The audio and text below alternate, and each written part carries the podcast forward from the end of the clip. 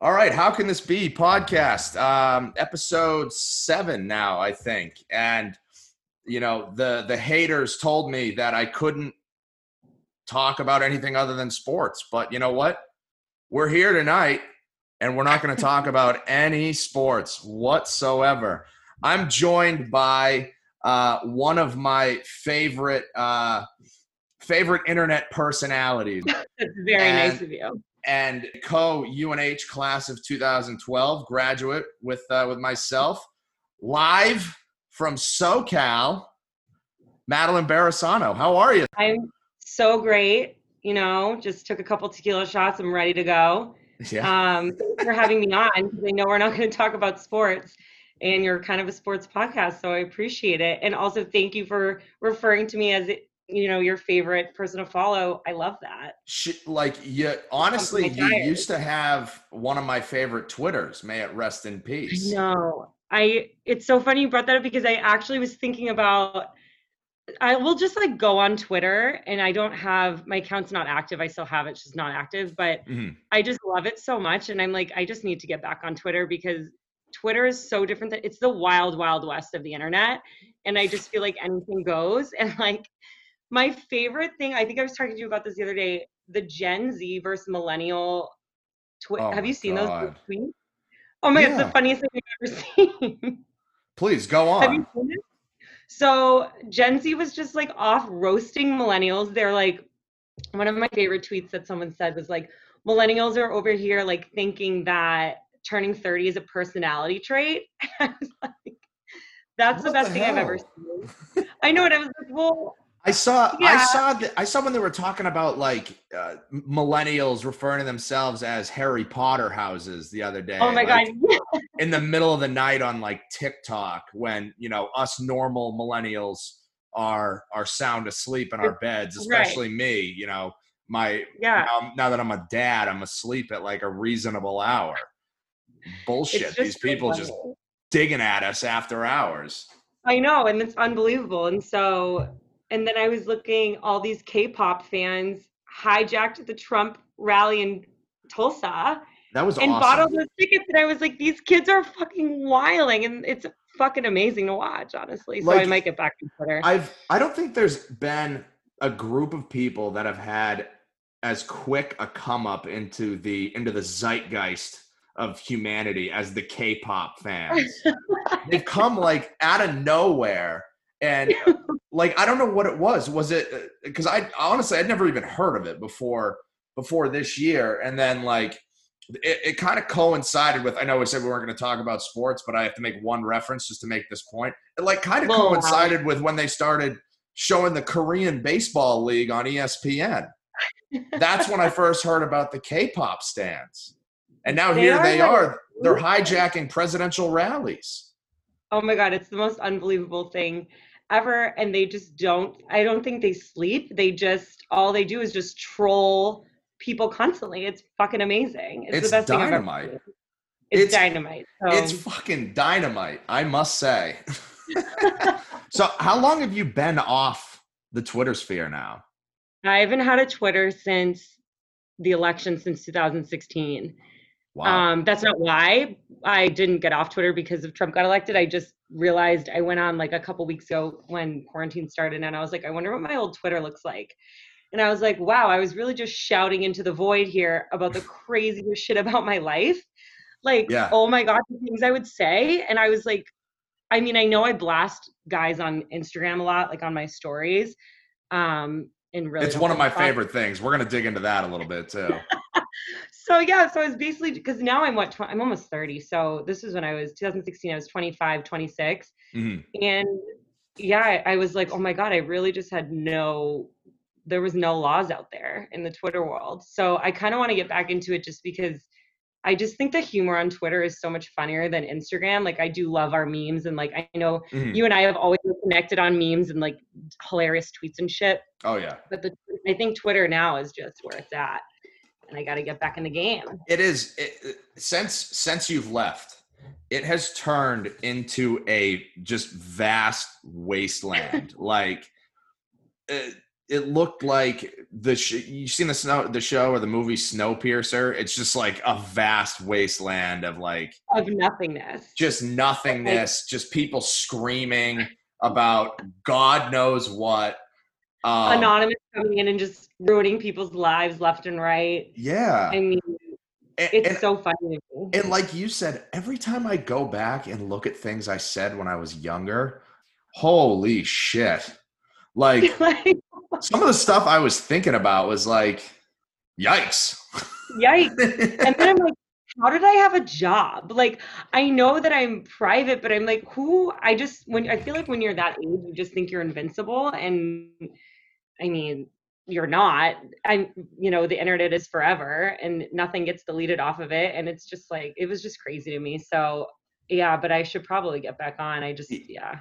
Yeah, like when I, you know, I, I had some like light restrictions because I was working in collegiate athletics at the time, Oh, so I right, had to like, right. I had to like watch a little bit about what I said, but like I would come in, No, you don't the funniest shit ever. I would come And you- in, and my like my boss would look at me and be like, "Yo, man, what the hell are you talking about? I got people texting me about your tweets. Like, what are you saying?" I'm like, "Listen, man, I like I, I don't expect anybody to really take anything from this. It's kind of just me, like you said, yelling into the Yeah. void. Like it's yeah. that's what it's there for. That's all Twitter's good for. Yeah. You It's know? basically just a 140 character diary that you assume people aren't going to really read, and then you know it is It's what it is. 280 now. and they that's how long it. I've been out of it. It's 280. Yeah. Yeah, it's Yeah, I 280. gotta You can write like a short on story on there now. Damn, Yeah, you've been out you've been out the game a long time, homegirl. I know. I've just been you know doing dumb shit on Instagram. I got it back on Twitter. Yeah, so so let's mm. let's talk about your your Instagram because like I love the putting the dudes on blast on Instagram. You are like the the queen of of that. It is incredible every time I see it because it's always shit like uh, the things that I see the guys say. I'm like, Oh my god. oh, it makes my skin crawl. Like, oh, how can you say that to like a woman and think it would work as a pickup line? Oh, and I've been out the game for a little while now, so I don't know Right. what works and what doesn't now. So you're gonna have to guide my hand here. I mean, it's so funny to me because recently, or probably like a couple, maybe a couple weeks ago, some guy said something to me and he was like, please don't put this on your Instagram story. And then I just blocked him from my story and put it on anyways because I was like, fuck you, frankly. Um, I'm just like, I feel like guy, I don't know. I don't know if it's, I don't really know. It's just guys saying the craziest shit. And I'm like, are you saying this because you really mean it? Are you saying this because this works with other girls? Like, it's just so crazy to me. Like, I don't even know how to describe it. So, but normally when I put stuff up there, I will just like hide that guy from my story for 24 hours I don't blame you. and block him. But yeah, they say the craziest shit. I don't really have like random dudes in my DMs. Um, I know like some girls meet guys in DMs, which is wild to me. I think maybe they just know better. But yeah, the things that they've said, I can't really. I'm like trying to think about crazy shit that's happened recently. I think quarantine's really fucking with guys. Like me and my girlfriend were talking, and like the most random dudes are coming out of the woodwork, just like trying to talk to us. And I'm like, I literally haven't hooked up with you since 2015. Like, I don't know what your motive is here. Also, I live 3,000 miles away from you. So, like, what's happening? Yeah. But yeah, I don't know. It's just why I just don't think guys know how to act. It's just a banana situation. And like, what is it about this quarantine that's kind of like turned dudes into these, you know, hungry, like thirsty beasts? I don't know, even know. Like that that you got a guy from from what, Greater Boston reaching out to you 5 years later. You don't even live in the same time zone. And it's not even like it's the next time zone over. Like you're not in Chicago. Like No, exactly. all the way. whole plane. Like I am so many times away from you, but I mean, I do respect it. Like I respect the hustle. Um, and I shoot my share of DMs off. I mean, John Mayer could probably file a restraining order against me, frankly. And I mean, him back in the day G-Eazy before I found out he was a fucking lunatic. It was G-Eazy. So I feel like it like shit goes down in the DMs. I've had girls meet their boyfriends in DMs, but I don't know. For me, it's just like trash dudes like in my DMs being crazy people. That's it is funny. And then I had my friend Kristen, or I probably shouldn't, whatever, Kristen, my friend Kristen, because I put it on my Instagram anyway, so who cares? But some guy was like trying to hit on her, and um, it was so funny. And I was just, she sent it to me, and I was like, I need to put this on Instagram. It's just funny to me. It's crazy. what Just, and it's my friends, and like, I don't know what it is. what what is the I guess strangest situation you've been in where you've like gotten hit on like the strangest way possible. Like Oh you gotta God. have you Um, gotta have like a, a top of the mountain for that one. Or if not if not the very top, something close. That's such a good question. Um, let me think. I mean, I had this guy that I met. I because I work, um, you know, but I don't know if people listening know me.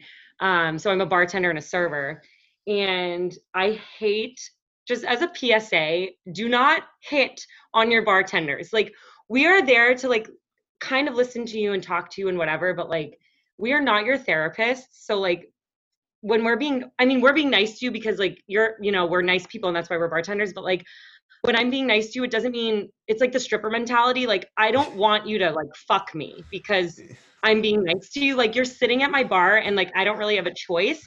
You just i'm there because i'm your bartender and it doesn't mean i, I want to fuck you whatever. However there was this one time i was at work this was before quarantine and this guy came in and he was like so hot and i was like all right this is dope. Like i rarely get to see guys my age it's usually like business guys that are like over 50 divorcees. Um and he was super hot yeah. and we were like yeah fucking unbelievable. But so he was from the east coast so like we have a simple like a similar mentality.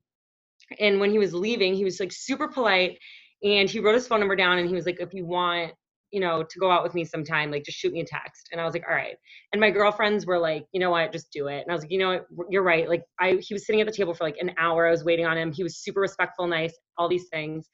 And then so i texted him we were talking and i watched like a lot of true crime and i listened to so many true crime podcasts so like Mhm. i'm super worried about people knowing where i live and so he was like let me pick you up and i was like well i'm actually leaving work i'm going to be working tonight so like just pick me up from my other i had two jobs at the time i was like just pick me up from my other job Mhm. because like I don't know knowing where the fuck I live.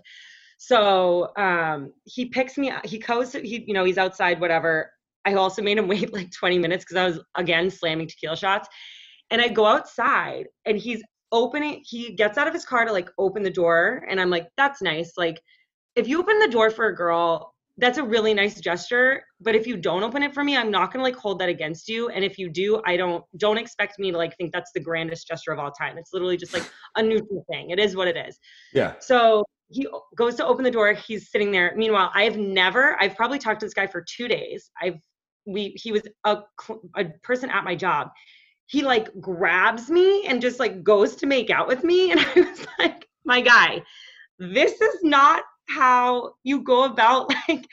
I'm not like an escort. Like this was so wild to me. I was like, This was is immediately.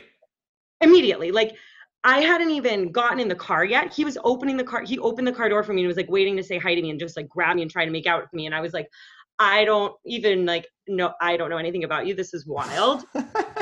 I mean did i go get drinks with him anyways? Yes. Did he stay over my house anyways? Yes. But like it was just like a weird thing. I was like this is such a what makes you think that that's like okay? That's It very wild. forward. oh my god it was banana land. I also feel like so just from me and like talking to all my friends that work in the restaurant industry sometimes guys think bartenders and servers are just like basically you know out there and they're easy and whatever and i'm like this is the craziest thing i've ever been a part of um and we never talked again he hit me up and i just ghosted him and did the whole my blocking thing that i do and it was what it was you don't exist to me and i'll put you in the back of my brain with the rest of you so Yeah, it's a fun I mean, story. It's a fun story for down the road. It's a good it's a good party tale to tell. Oh yeah, it, yeah, and I'm just like that. Poor, I hope he's doing well. And then actually, I was on Hinge, and I was just like going through the graveyard of people that I've like never responded to because like dating apps are just so ridiculous, and it's like someone uh, it literally is like a boneyard graveyard from freaking Lion King of all the shit in your if you're on a dating app like everyone out there you'll know what I'm talking about.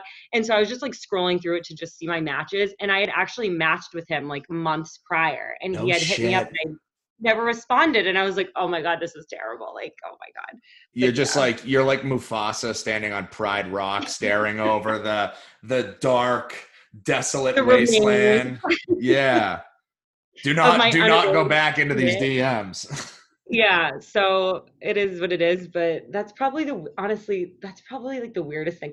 I've had guys be like super mean to me all the time because I feel like guys get really threatened when they when girls kind of like aren't into them immediately because they put themselves out there and so then they just are like psychopaths. Um Yeah. and then the girlfriend were talking about how like I, we're we're both on Bumble and it's so much more it's like a way more success rate I feel like because guys they don't have to make the first move.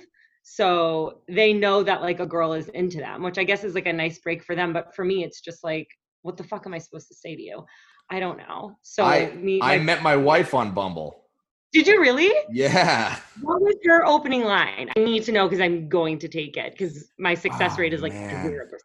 I don't remember. She like. I I saw her pictures and she was like she looked hot at him and I was Mm. like, "Oh my god, like Well, she is hot, so yeah. Thank you. Appreciate that. I I was I was uh I was sitting in um it was like I, I used to have to go like recruiting and all these random so I was sitting in like you know, Oh, I lived in Providence. So Mhm. I was in West Roxbury. I was at West Roxbury High School watching this kid play that, you know, didn't come to the school and the game stunk.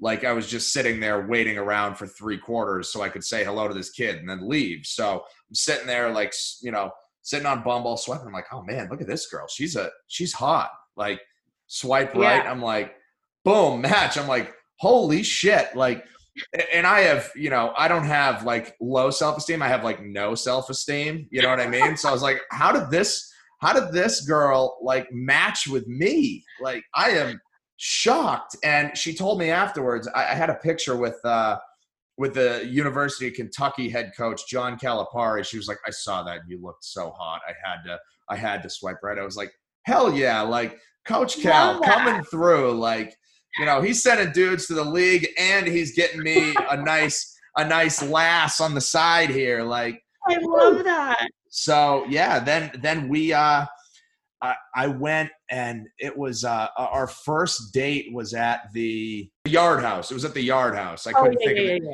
Right in right in the Fenway neighborhood, a couple blocks down from Fenway Park. And you know, it, it was after a game. I, I drove to the game. I volunteered to go see this kid play out of the way specifically so I could go on this date after Wait, the I love- game I love that. and I I drove back.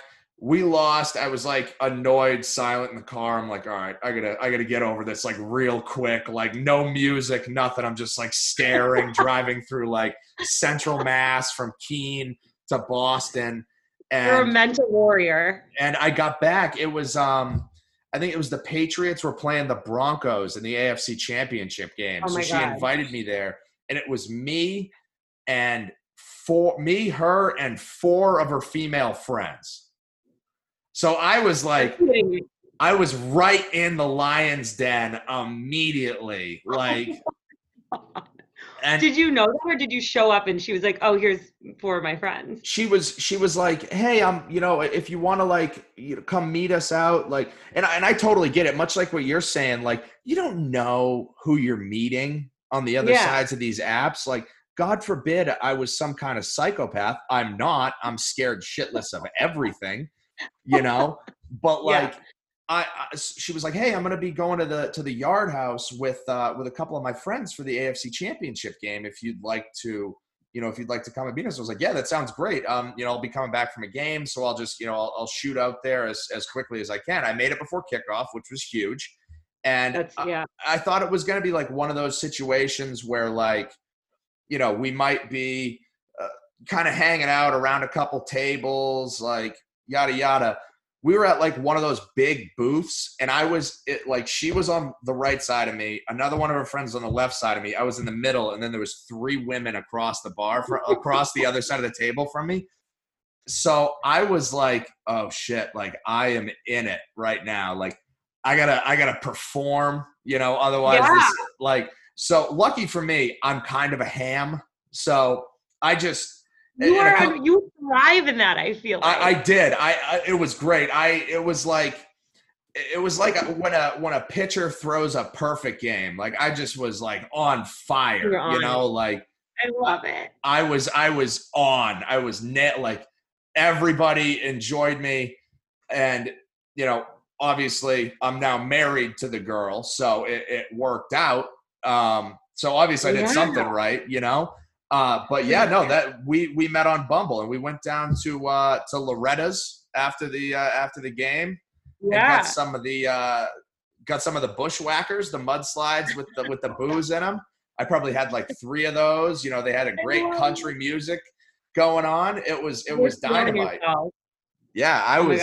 It was it was great. That was like that was the most successful I've ever felt dating. And obviously, you know, now I'm now I'm retired. My jersey's in the rafters. That was your perfect game. Yeah, that, that, was, that it. was it. And Yeah, that was it. I went out on top.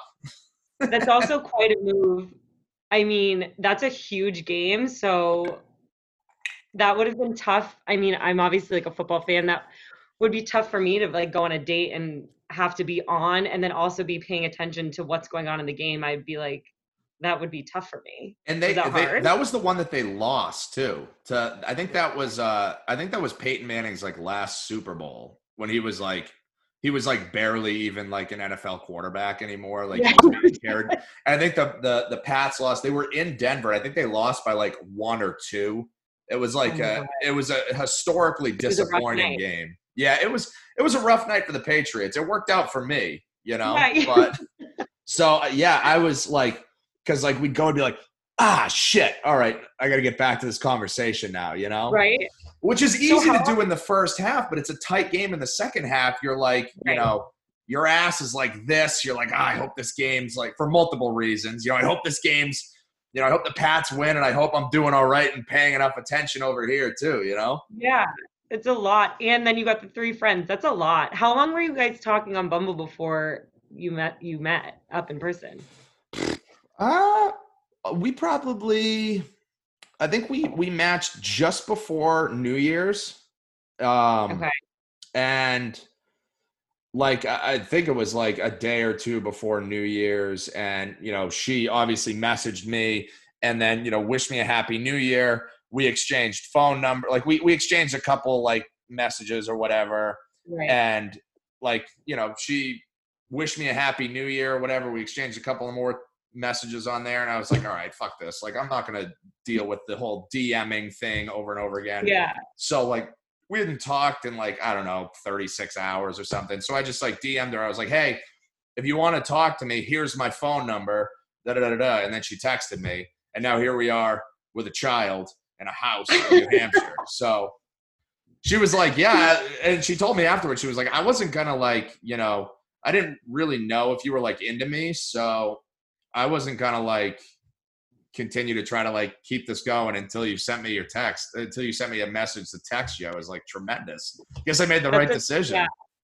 That's like- like, a problem. Yeah. Before That's that, cute. I went out on so many terrible dates on those dates. Did you really? Oh yeah, so many. That's why I won't do it. Like I've never been on a date from a dating app because I'm horrified to like have that happen and be like trapped at this bar with this person that's like a nightmare situation and just because I think in my life I've only been on four dates, three dates with guys that I didn't know beforehand right. in my whole life.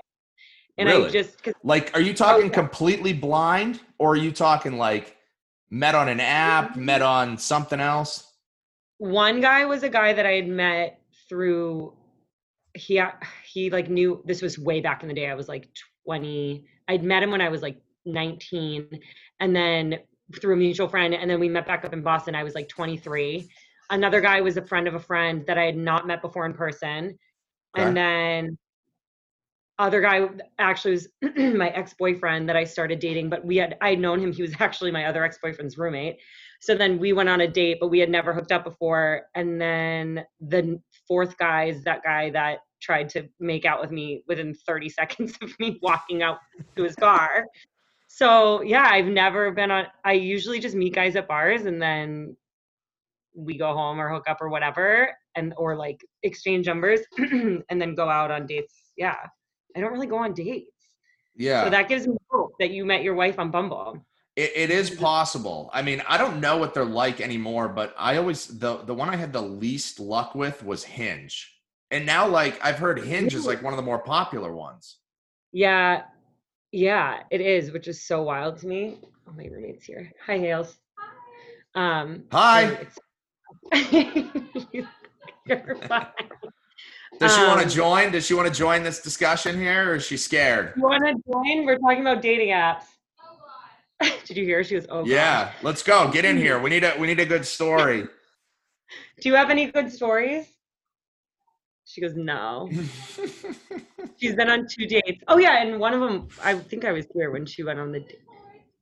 Oh yeah, yeah, yeah, yeah, yeah. We had just started living together, and she went on a date, but she met her guy at um work, so she, okay. so she's, yeah, he's a good dude, but um, yeah, I don't know. The Hinge is weird. I'm also on Raya, and it is literally the worst dating app ever. All these guys, it's so weird to me. They're all just like, I'm an entrepreneur. And I'm like, of what? Like, what are you an entrepreneur of? And how, like, what is happening? Like, Wait, It's what so is wild. Raya? I don't even know what It's that this- is. it's like this app that, um, you're supposed, I mean, it's for, it's, you're supposed to be like a famous person on it, but I'm obviously not a famous person. I think I'm just like above a six. And then if you get someone to refer you, then you can be on it. so my above friend, a, above a six of like famousness. of a, no, no, no, like of, of looks wise, like oh, okay, yeah, woman. all right, fair enough. So, oh my God, no, I'm definitely below a six fame wise, let's be honest. So, um, my friend referred me and I got on it. And so it's just like, I don't even know. It's all these guys that are like, I'm an entrepreneur. And they're just like people, people that like go to fri- Fyre Festival. That's like who it is. to me. Oh. It's right. That's how I can explain it to you. It's just like so absurd. And I'm like, this is, and so that's what the thing, it's like they're all just like entrepreneurs and whatever and they say like re- weird shit they're all taking photos in front of like infinity pools in some sort of island but they're just like vapid humans and i'm like i can't even talk to you about anything this is like what do we have in common i also feel like it's because i just have such an east coast mentality where if a guy like isn't giving you a little bit of shit he's like you're too nice like you i don't like that like i need you to kind of you know Bust your me a- balls a little bit. yeah. And it's so funny because when I moved out here, all these guys were like, Why are you like so mean to me? And I was like, Oh, I'm not. I'm just like busting your balls a little bit. Like, why are you so sensitive right now? Yeah, So, yeah, it's it's, it's crazy. it's funny like so you know my uh, just the the you and i are both east coasters um, yeah. you grew up in you grew up in westford if i'm not mistaken and you know obviously i grew up on the on the seacoast of of new hampshire but you Yeah. know both generally kind of have the fuck it we're just gonna say whatever the hell we feel like at any time type of thing about us um yes. and I um so my wife Kara went to college on the West Coast. She went to St. Mary's in um Okay. in NorCal in Moraga. Um and I, I got like I've gotten to know like a lot of her friends and, and whatnot. And I went to um you know, I went to one of her lacrosse teammates, now husband's bachelor parties in Vegas. First time I'd ever been to Okay. Vegas. Like I, I flew out there for I was there for like less than 48 hours. And that was plenty for me. Like I was.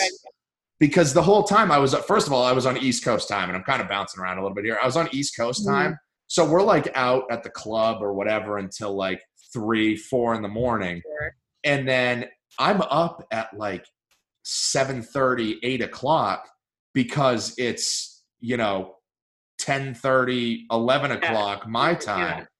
And I'm like, I'm like laying there in, in like the bed. Like we got we got three beds in a room. Like I, I, I Yeah. volunteered to take the the pull out couch, which was dynamite. I've never slept on a pull out couch that comfortable. Oh my god, it's the best kept secret of all time. it, we stayed in this unbelievable hotel and i'm sitting there on my phone just like staring at the ceiling i'm like all right this is this is fucking boring like what time is it i look it's like yeah 8.30 i knew college football kicked off at 9 so i was like fuck it i'm gonna go down and i'm gonna sit at the bar and i like sent a group text to like everybody that was there like hey i'm down at the bar i'm gambling and i'm drinking bloody marys whenever you guys get up if you want to come join me by all means. Um, I'll be here for a while because I'm going to spend a minimum of whatever amount of dollars. And so, like, come on down. And then, like, at one point in the night, like, we were, I forget where we went on uh, on Saturday night. Um, but one of the guys looks at me, he goes, "You just say whatever is on your mind all the time." I was like, "Yeah, kinda." He goes, people from the west coast don't really do that it's actually very No. refreshing i was like yeah. yeah man i don't know this is just kind of like how most of us are from the east coast like, like we're I love in a lot of ways like it's sort of you know everybody's like you know a dick or whatever kind of out here so you know I mean? and yeah. it's like i'm like yeah everybody's just like kind of like this i mean come Mhm. to the East Coast more, you'd be like, you'd kind of be a little bit put off because people are so like unfriendly to you when you're like, oh hey, how you doing? It's like, fuck off, like don't talk to me, like I have, hey, I'm oh on my the god. phone. Yeah, like why are you speaking to me? It's so funny because when I moved here, I met this guy and I started we were like I don't know, he- we were dating, I guess. I don't think we were, but we were like whatever. And one night we were like drinking and he was like I need to like ask you a question. and I was like what's up? And he was like did you he was and he was like serious. He was like did you move here to evade a murder charge? And I was like are you kidding me? I was like, "You're kidding," and he was like, "Yeah, I'm like kidding, but like, but like, di- like, what's like the story?" And I was like, "No, I absolutely did not move here to evade a murder charge. Are you fucking kidding me?" And then later on that year, I met one of my best friends, Kristen. She's the one that pulls the possum up by the tail. I don't know. If Oh, we gotta we gotta talk about that. We gotta talk about Oh, the yeah. possum afterward. Yeah. So do we also do we have a time limit? I feel like I'm just talking so much. No, nope, we're Okay, open ended. okay, Most of my, most of these go for like eh, most of these go for like over an hour. So talk Okay, away until you get sick of it. so she um i met her at a beach party for a mutual friend and i was there some girl one of my friends texted me and she's like i'm going to this beach party. Do you want to come? And i just moved here. I'd known her from SoulCycle and i was like yeah sure. Like i want to meet new people whatever. So i went i show up. I don't know anybody there except for her. We're where I live in this community, it's kind of like tight knit. I love it. Everyone that I'm friends with, I love. I have nothing bad to say about it. It's not like typical LA. It's like off the beaten path a little bit. It's like 30 minutes south of Santa Monica. It's amazing. So it's it's pretty tight knit, but once you're in, like you're in and like everyone's super friendly. So I, I know that now. So when I went to the party, I was like, Chelsea, I gotta pee so bad. And like, I'm not going in the ocean in front of, there were so many people. There was like three, 400 people here. I was like, I just, I'm so anxious and I wanna go up at the house. And she was like, well, I don't know this kid. Like he, um, like, I don't know if we can go. And then this girl who like is the most beautiful, perfect body, blonde. Like I literally remember she was wearing this like four screen bikini. She comes up to me and she's like, oh, do you have to go to the bathroom? And I was like, yeah. And she was like, oh, I'll take you. Like, I'll go up to the house with you. Like, I'm going to go up anyways. Like, I'll just like bring you. And I was like looking at her and I was like, this girl's going to beat me up. Like, I probably talked to her boyfriend or something stupid because I was what, 25, 26? Like, I just moved here and like girls in Boston don't do that. Like, they are not nice to other girls. Like, the Boston bathroom is like where shit goes down. So I was just like, like the Harp bathroom. The Oh, women's bathroom God. Harp, I've seen more girls get beat up there than I have on any UFC fight in my entire life. Like I was like, holy shit. I almost got beat up in the men's room there once. Like Dude, the Harp is the most it's preposterous. it's so a disaster. Keep going. Sorry. it's a disaster. No, it is a disaster. I mean, it's ridiculous. So she I'm like going and I'm like, Chelsea, and Chelsea's like, she's like, "Oh, you're fine. Like she'll bring you up there. I'm gonna like talk to this guy or whatever." And I'm walking up the stairs, and I was like drunk, but I like vividly remember being like, "Why is this girl being so nice to me? I'm so confused." And like she's too hot, and like. Does she like? Did I do something bad? Like whatever.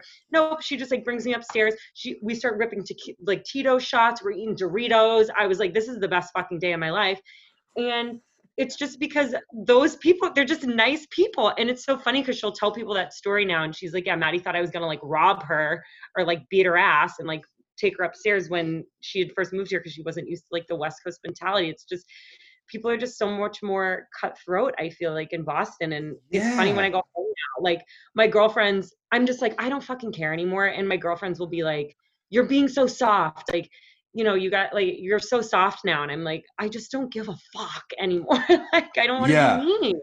Like uh, yeah, uh, well, because like you you get asked to go, you know, do something or talk to somebody that you kind of don't really know in you know in, in, Greater Boston or whatever. It's like, all right, yeah. what's this person's ulterior motive here? Like, right? Like, what was your fucking motive? Like, why? You're always you, doing what? the math in your head.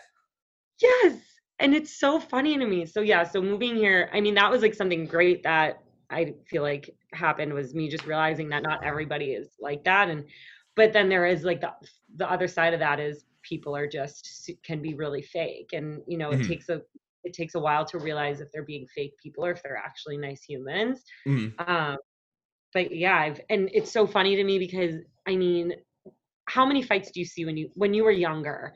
Like you're out in Boston or even yeah. Providence, you see a guy get into a fight every fucking day, like or oh, like every yeah. night you go out.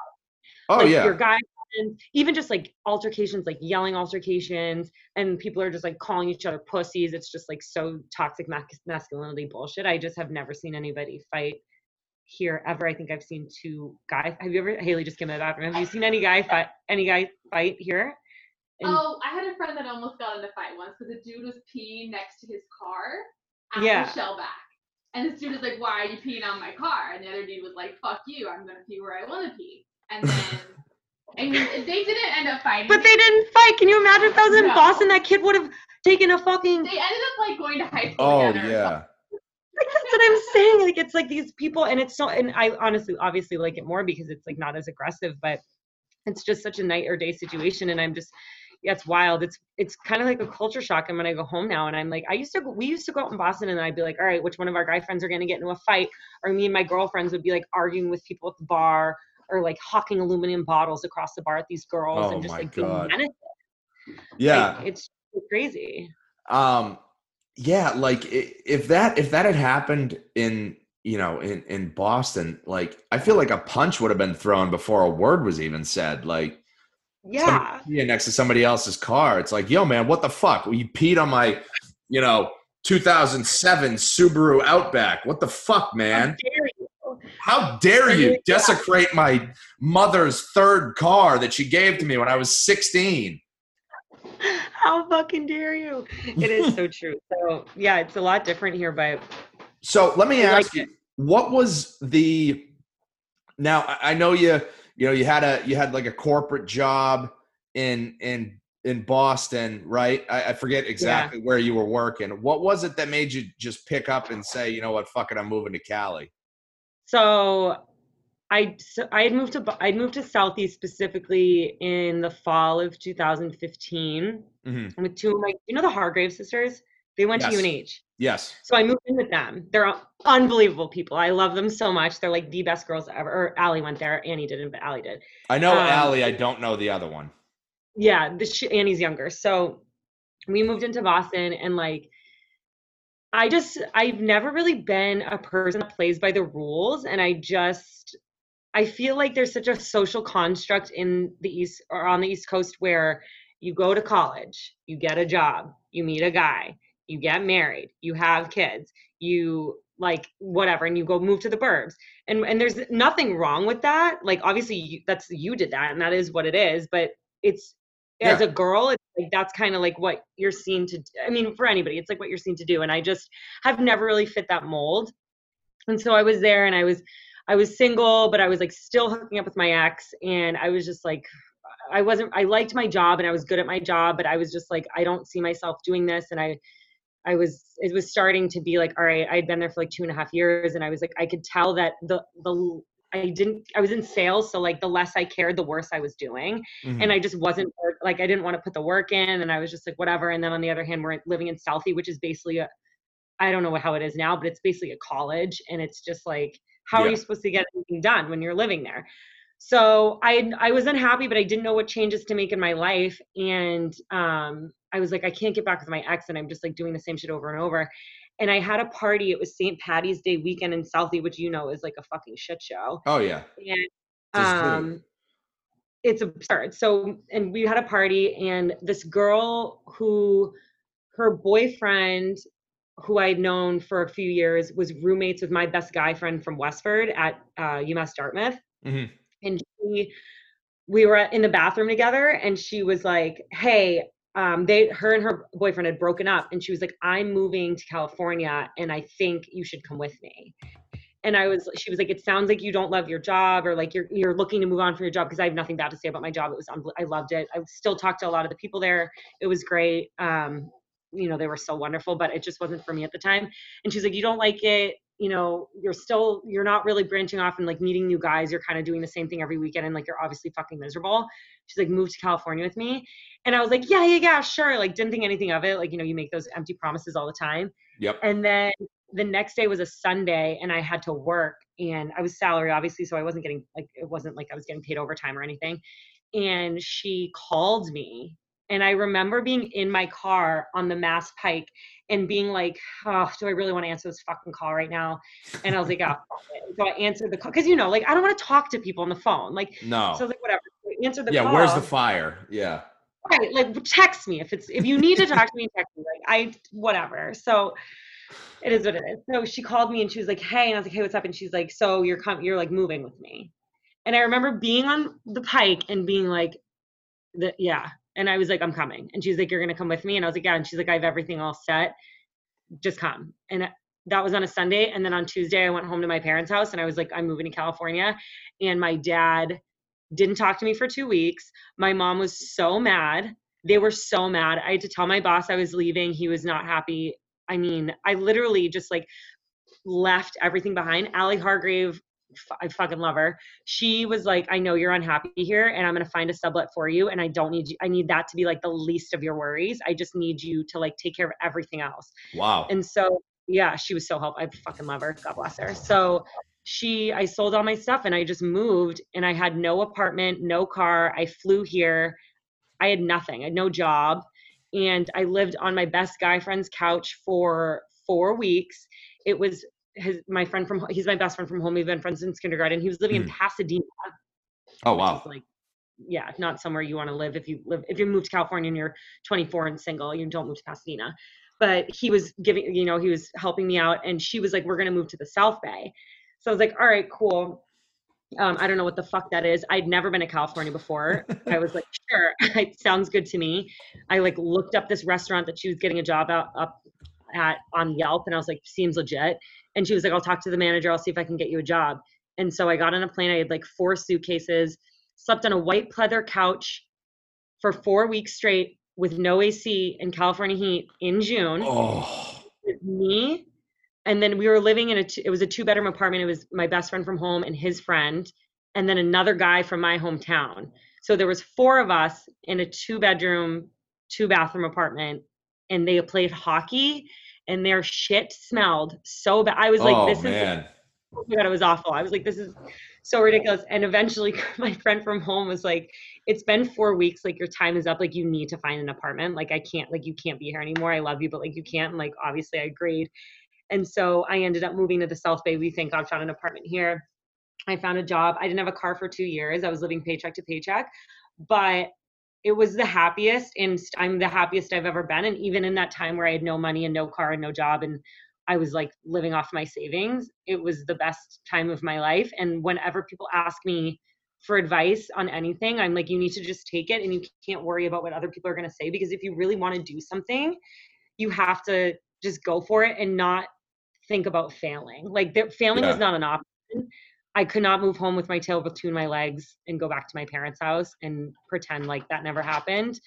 And here I am, and I'm so happy I moved. I mean, it's amazing. That's So- yeah, that that's that's incredible. Uh, like I I thought about doing that when I was like real real angry towards like, you know, different points in my my basketball career like I I hated, you know, general what I was doing generally. Like I had And a boss that was a dick at one point like and it was just you're like not happy. yeah you're not happy and like i wasn't making enough money to like justify the Mhm. you know working 12 13 hour days like Yeah. you know watching watching this this dude that i that i worked for just fucking come up come in late in the morning yell at me for four or five hours and then go home and expect me to be there for he'd show up at like 11 and leave at 3 if we didn't have practice and then he'd expect me to be there till like 8 or 9 or 10 at night like doing shit. And i was like oh, this fucking but and we stunk. And then and then like Makes it harder. I was like, I, I said to my, I said to my, or there, the the dude that I was coaching with, the other assistant, we were both fucking miserable. We referred to our our year um, together uh, in in Providence there as like we were working in a casket. So like every time we walked into the gym, we're like, all right, we're going back into the funeral home. Like this is our casket. We're gonna pass away here. Like you know, six and half hour practices. Like I just wanted to like just say fuck it. I'm just gonna go walk out on the I ninety five uh, next And to the state house there. and just say like you know hope something big and heavy hits me and that's the end of it. You know. It's so true. Like me and my girlfriend, me and my friend, my best friend from my best girlfriend from home, one of them, not SJ, the one that's all over my Instagram, but my Yeah. other friend Erin. She worked at the same company as me, and we used to text each other because we were remote. So I was in remote sales, so we were in my car all day, Yep. and we would text each other. And this is when I realized this is not a way to live your life. I'd be like, if I got into a car accident right now and I got to be in the hospital for two weeks, I would be, oh, I would be happy. like oh I don't you know what I mean? Like you just have these thoughts and you're like, nothing like I would ever obviously it was just like, you know, it is what it, it was what it was, but I was like, I just hate what I'm doing so much and I don't know how to get out of it because it's just like you're that age and you're young and you're like this you feel like this is what you're supposed to be doing and this is what you worked for and this is like everyone tells you this is the path you're supposed to take, but you're fucking miserable. And it's Yeah. like this isn't normal.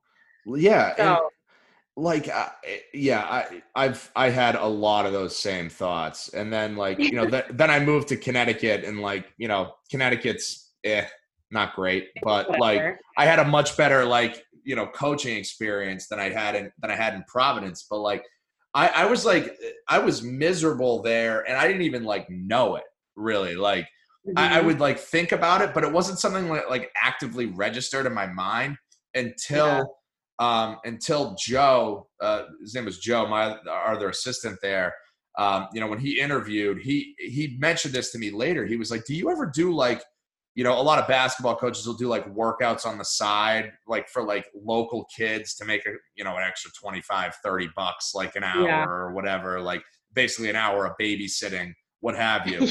and it'd be like eh, do you ever do like workouts for kids in the area like to to make a little bit extra money i was like well joe to be completely honest with you i like to have a life when i leave this place because i don't leave this place that often and he said that to me like i didn't even remember saying it he said it to me like six months after i said it to him and i was like holy fuck man i don't even remember saying that and we're like we're like fucking you know he's like chain smoking with the front desk lady. Like th- he lost like 30 pounds in like three months. Like this is how like miserable we were. Like I- yeah. it was You're in the awful in the in the trenches. And like, you know, now happy, figured it out. You have, I have, here we are. Like You fuck. are.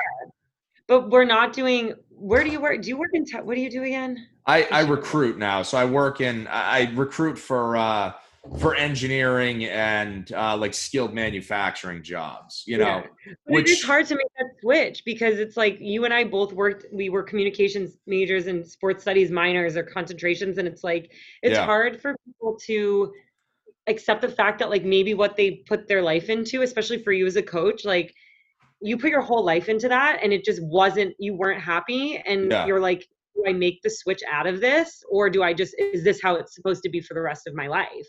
Right.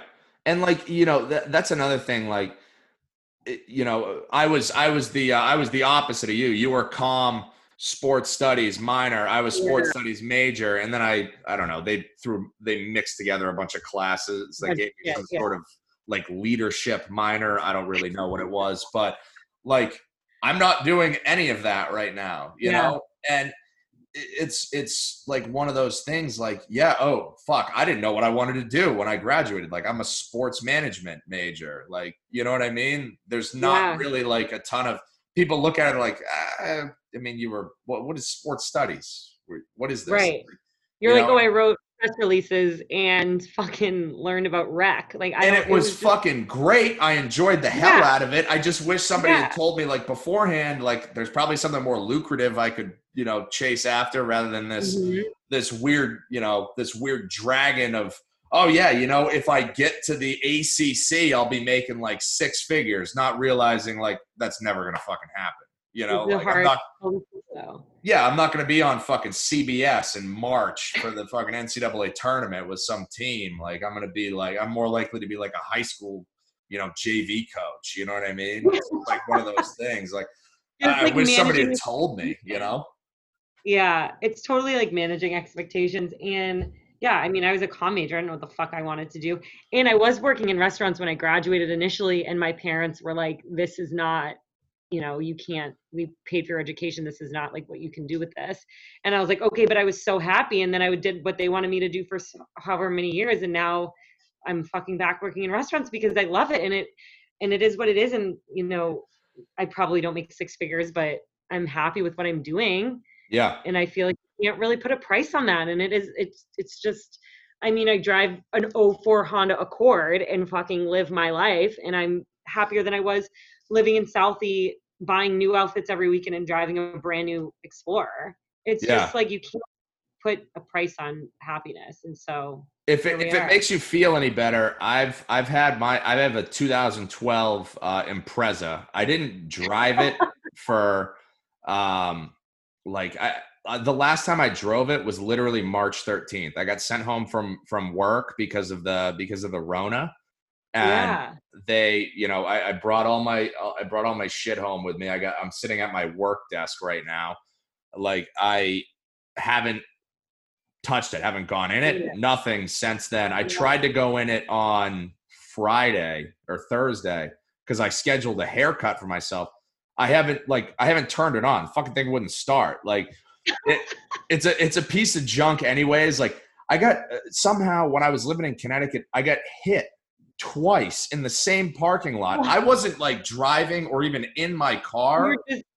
I came out and there were these, yeah, my car was just parked in the lot. And like, I would work again, ungodly hours, but I would come out and like, I had this huge dent in the rear passenger uh, door one time. I had one that like in the front passenger door, like it looked like a box truck with one of those little platforms on the end, like backed into me. And there was like a big like dagger in the side of it.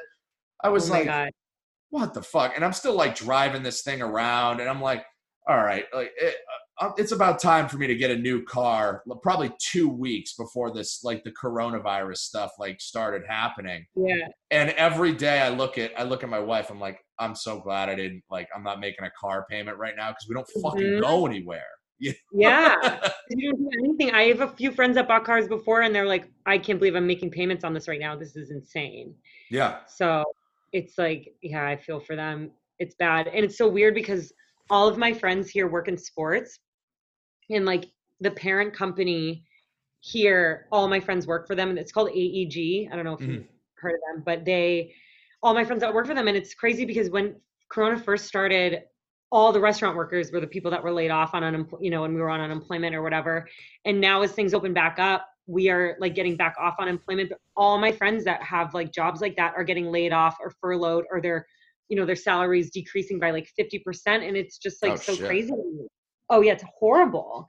And I'm like, this is like terrible. And I'm like thankful that I can like go back to work and, you know, make money. But I'm like, this shit is fucking crazy. And they're like pay, still paying rent and paying car payments. And some of them have kids and, you know, it is what it is. So how is how has it been for you? Um, you know, obviously working in a working in a restaurant during during this whole I mean obviously you were you know out for a for an extended period because you know Yeah. couldn't go anywhere into these restaurants Yeah. but like how what how is it to have lived through that and now you're like back actively facing this on like a daily basis It's so crazy because I mean, obviously we have to wear masks every day and as we should, what, Mhm. whatever, but i'm very like- pro mask just so you know Yeah, I'm very pro mask. I don't understand why people have such a problem with it. Like, I don't, I love it because I don't like people looking at my face for extended periods of time. and like, I can, you know, I just don't like it. So when I wear a mask, obviously you can only see my eyes, but whatever. So people come in and they like, they'll complain or whatever. And I've realized, like, talking to my other friends that work in restaurants and bars, they, it's always like boomers. It's never people our age. It's mostly like Mhm. older people. And every like most people that I come into my restaurant are amazing. I'd say 99.9%. I mean, actually, I mean, everyone's great, but people that are complaining about wearing masks, and I'm just like, do I fucking look like Gavin Newsom to you? Do I look like someone that holds any sort of government position whatsoever? I do not have control. I cannot tell you, but if you guys don't wear a mask and like someone comes in and they see that you're not wearing a mask, I'm gonna lose my job. right So like, can you listen and like you can sit down and drink and eat and you don't have to wear a mask. I'm wearing my mask for eight hours a day. Eh, j- just put it on when you're going to the bathroom. It's just really not that hard. It it's it's so wild to me, My- but my whole thing with with the masks is like i just i don't want somebody else's blood on my hands like i Yeah. yes i like i said to you know i I went out i brought the trash out i i have this situation where i have like a shared driveway with my neighbor right so okay, i went out there and I, my neighbor's out you know ripping a butt and he's like wait, where do you live again? uh, goffstown new hampshire right Oh, outside yeah, of yeah, yeah. You're right outside of Manch. So um, currently the second currently the second highest amount of coronavirus cases in the state of New Hampshire in Goffstown. Oh so shit, man, sure you. Goffstown's number two, Manch is number one, Bedford's number Oh. three. Damn. Yeah. So I went out, I brought the trash out. He's like, Hey, how you doing? I'm like, Oh, I'm you know, I'm good and just uh, you know, wait until we you know, just you know, really wish we could like go outside again. He goes, Oh, well, we go outside. I was like, dude, that's not what I fucking meant. Like I, I go outside too. I meant like I would like to go outside and not actively fear that me getting groceries is going to have some sort of weird domino effect where somebody's grandmother is going to pass Yes. away Yes, know, that I don't even Yes. know. Like so and your child. yeah, it like just like a courtesy thing, just wear a mask. Like I was in Yeah. I I, was in the it. supermarket. Uh, You'll like this. I was in the supermarket like I don't know, 2 weeks ago now. And I was I was looking for fucking popsicles. I wanted some popsicles. Like No, that sounds crazy now. and you know i don't know if that, they probably do this where you guys are too like where where you there's like the one way in the aisles in the supermarket or Oh, yeah. whatever just to like does minimize the foot traffic Yeah, yeah. yeah, yeah, So- yeah, yeah, yeah, yeah. so i'm standing there i'm looking i'm looking in the you know the the popsicle section of the the frozen foods and this guy this random i don't know late 50s annoying man just like turns the corner and starts like shouting oh no i'm going the wrong way up the aisle what's gonna happen to stop me and he's like looking at me and i just turned and i was like I just stared at him for like like he wanted me to be like, oh yeah, like yeah, no, I know what you mean. Like da da da da, da coronavirus, this, yeah, yeah. I just stood and I stared him right in the eyes until he got like uncomfortable and then walked away, like past me. And then somebody else turned into the aisle the way you're supposed to be going, and he started going, "Oh no, I'm going the wrong way." I'm like, "All right, you just obviously wanted somebody to react to you. I didn't give the reaction you wanted. I just fucking Right. stared at him. Him and I, neither one of us knowing the other person's lifestyle. That is so wild to me. And you're just like fucking grilling him. Oh my god, I can imagine. I- I'm standing there like I'm wearing a mask. Like it's not like it's it's not like I have this mask with like a, a face cut out of like oh yeah oh it doesn't look like he's wearing one because you can see his his beard and his mouth on the mask. I was wearing a bright red New England Patriots mask Oh. On On brand. face. It was very obvious that I'm wearing a mask. Like, Yeah. It's like not like missing. I'm like, listen, man, I don't fucking agree with what you're saying to me right now. It's stupid, Don't and I'm not even going to acknowledge it. What the fuck? Yeah. It's so fun. Yeah, it's fucking crazy. I just I feel like for California, people have been for the most part okay, but I did this was crazy. I was home for when we exercise like I go for runs and like I we don't have to wear a mask when if you're exercising Right. and I go on a trail or whatever. But I was in Boston and I didn't think of wearing my mask because I was going on a run and I felt horrible because everyone I could feel like people like shaming me Right. and I like felt bad because I was like I'm so sorry like I just where I am it's different and it's just like not obviously it's different here like people are running in their masks but I don't run at home in LA with my mask and it was just it was so weird but yeah it just wear your fucking mask people and my mom it's yeah it's just weird and my mom works in health she works at mgh she's a nurse there Mhm. and she is like if my mom can wear her mask for 12 hours a fucking day she's 60 years old and work at mgh she's not on a covid floor she's on um PACU like post anesthesia Mhm. but she has to wear a fucking mask all day all the time for 12 hours Karen, wear your mask when you go to the fucking grocery store to go get your hot pockets or whatever the fuck else you're buying. Like, I don't understand. Do it for two hours. It, it, I'm just so mad about it. I'm like, and people, and then, I, and then you see the the women, and they're like, "Well, I have a health condition where I like can't wear a mask." And I'm like, "What is your health condition? I don't understand why you can't just wear your mask at the grocery store." Yeah. Like, it, it's just a courtesy thing. You know, like courtesy. I saw I saw this video online yesterday of this probably 60 year old man going out of his way to not wear a mask. And like they were trying it was a Walmart and they, I don't know if you saw this or not it was fucking No, wild. This guy's like no leave get out like you need to be wearing a mask. He's like shoving him and shoving him into like the fucking produce. Oh yeah, they're like essentially like he's just like shoving this Walmart dude who like is probably in his head. He's wearing a mask. All these Walmart people are wearing a mask. The dude filming it's wearing a mask, and he can't like touch him because then the guy's gonna sue him for assault or whatever. But he's just like Okay. shoving this dude into the purse. Like, dude, just wear a fucking mask for the thirty minutes you're gonna be in the grocery store. Right. It's it's like a yeah, sure, it's mildly inconvenient and it might hurt your ears, but like, Yeah. it's like a courtesy thing. Like, even if it i mean even if it i don't know it's like so many conflicting things and like obviously neither of us are fucking scientists but no, at not the at all. very at the very at the very least like maybe it doesn't do anything but like who cares? Like why would you not just follow the rules? Like just do it. I just don't understand. And you know people are like it's inflicting on my rights. And i'm just like oh my fucking god get over yourself. Yeah, you know what? Like, you won't have any rights to inflict on if you're dead because you got the coronavirus and you got like the What do you bad think is gonna strain. Like, it's just yeah it is what it is that's I- our mask grant i guess everybody yeah, yeah. Sorry, didn't mean to get didn't mean to get too too into that with you. Yeah, but it's just like when I see, it's just crazy. Just wear your masks and be nice to people that work at stores and restaurants, and just know that we're doing our best. And like everyone in restaurants, or not restaurants, at um, like fucking Whole Foods or wherever, Home Goods, wherever you go. Literally hard for- anywhere.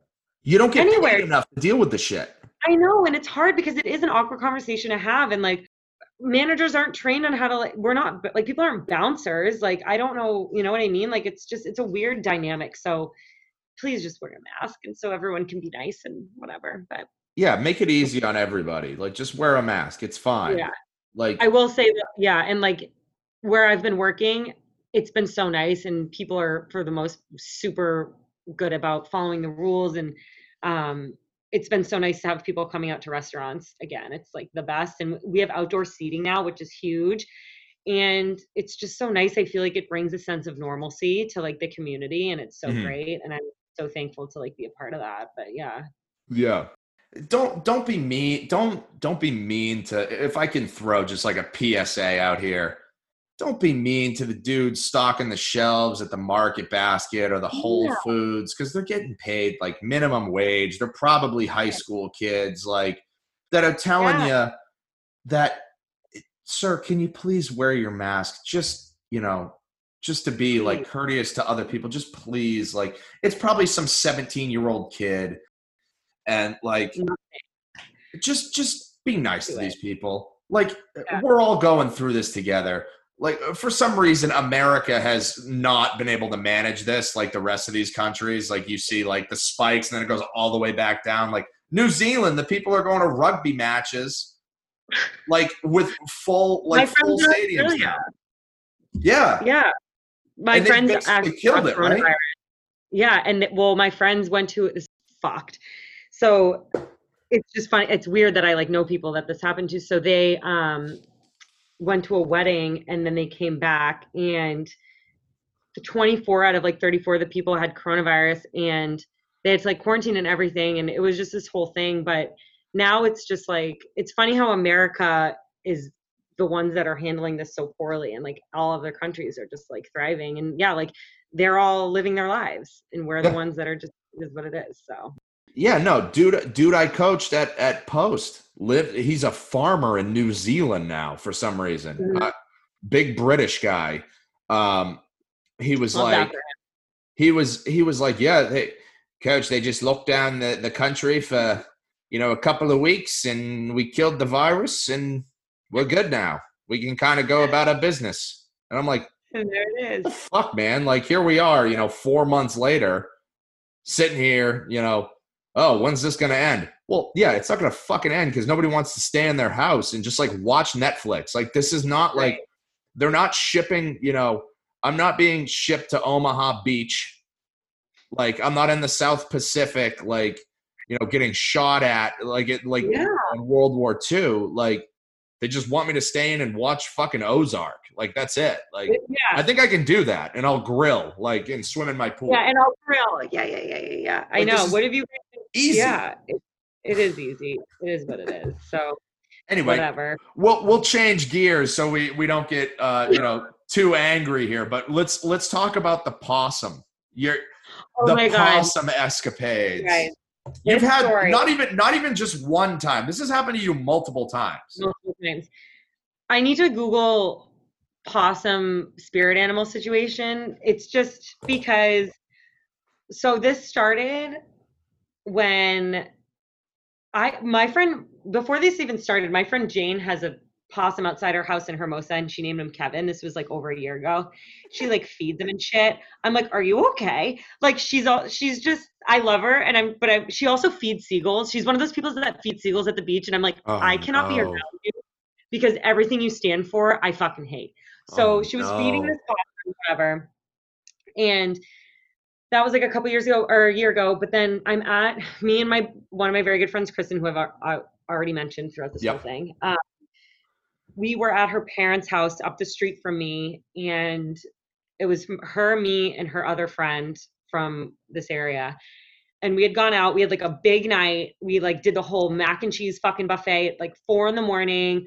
We were like still drinking. We were making cookies, like doing crazy, like just dumb shit that you do when you're drunk and can't sleep. And so then me and her went to bed in her parents' room upstairs. So this didn't happen at my apartment, which people think it did, but she, her parents live in like a palace. I cannot afford that. Thank you, but like no. So she lives upstairs, uh, or we were sleeping upstairs, and our other friend was downstairs. And I was so we went to bed at probably 4:35 in the morning, and at like 7:30, the girl comes up from downstairs.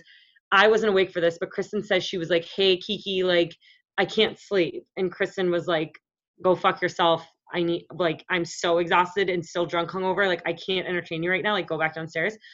So our friend goes back downstairs and like her living room, one of her living rooms is like off of the back. So it's like a basement, like walk-in basement kind of situation. Yeah. And there's like a big glass slider. And so she goes to lay down on the couch and watch TV and she notices that like all of the pictures on the TV stand are like toppled over.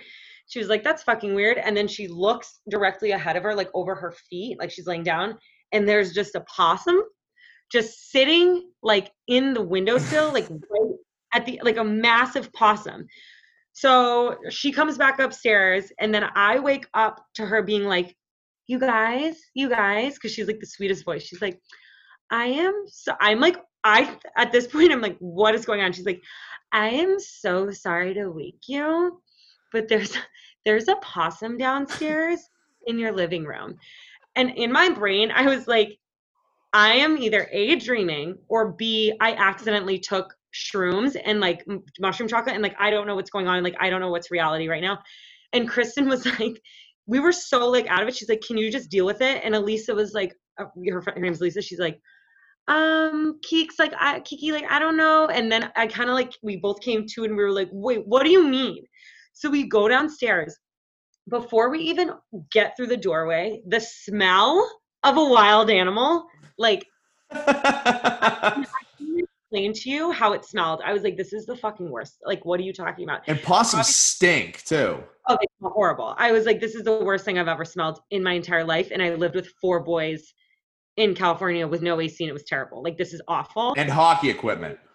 And hockey equipment baking in the sun. So she's like, it's just perched there. And I'm pretty sure possums are like nocturnal. So I was like, this thing's obviously fucking sick. And none of us have boyfriends. So it's 7:30 in the morning on a Saturday. No one's fucking awake. I'm like, what do we do? She's like, I don't know. I'm like, who do we call? Like, I'm not dating anyone. You're not dating anyone. Like, all of our guy friends that we're out partying with, like, we're calling them. They're fucking asleep. They're not, not waking up. And Kristen's like, you can hear her in the video. She was like, just Google how to get rid of a possum. And I was like, dude, what do you mean? So then I called animal control and I was like, hey, um, there's a possum like in my friend's house. Like, I don't know how it got in, but like, we need to, like, you need to take care of it. Like, I need help. So we give them the address and Kristen was like so agitated and she was just like, I can't fucking believe this is happening. And like, like it's her parents' house. It's this beautiful house. Like she would get her ass kicked chewed out like for this.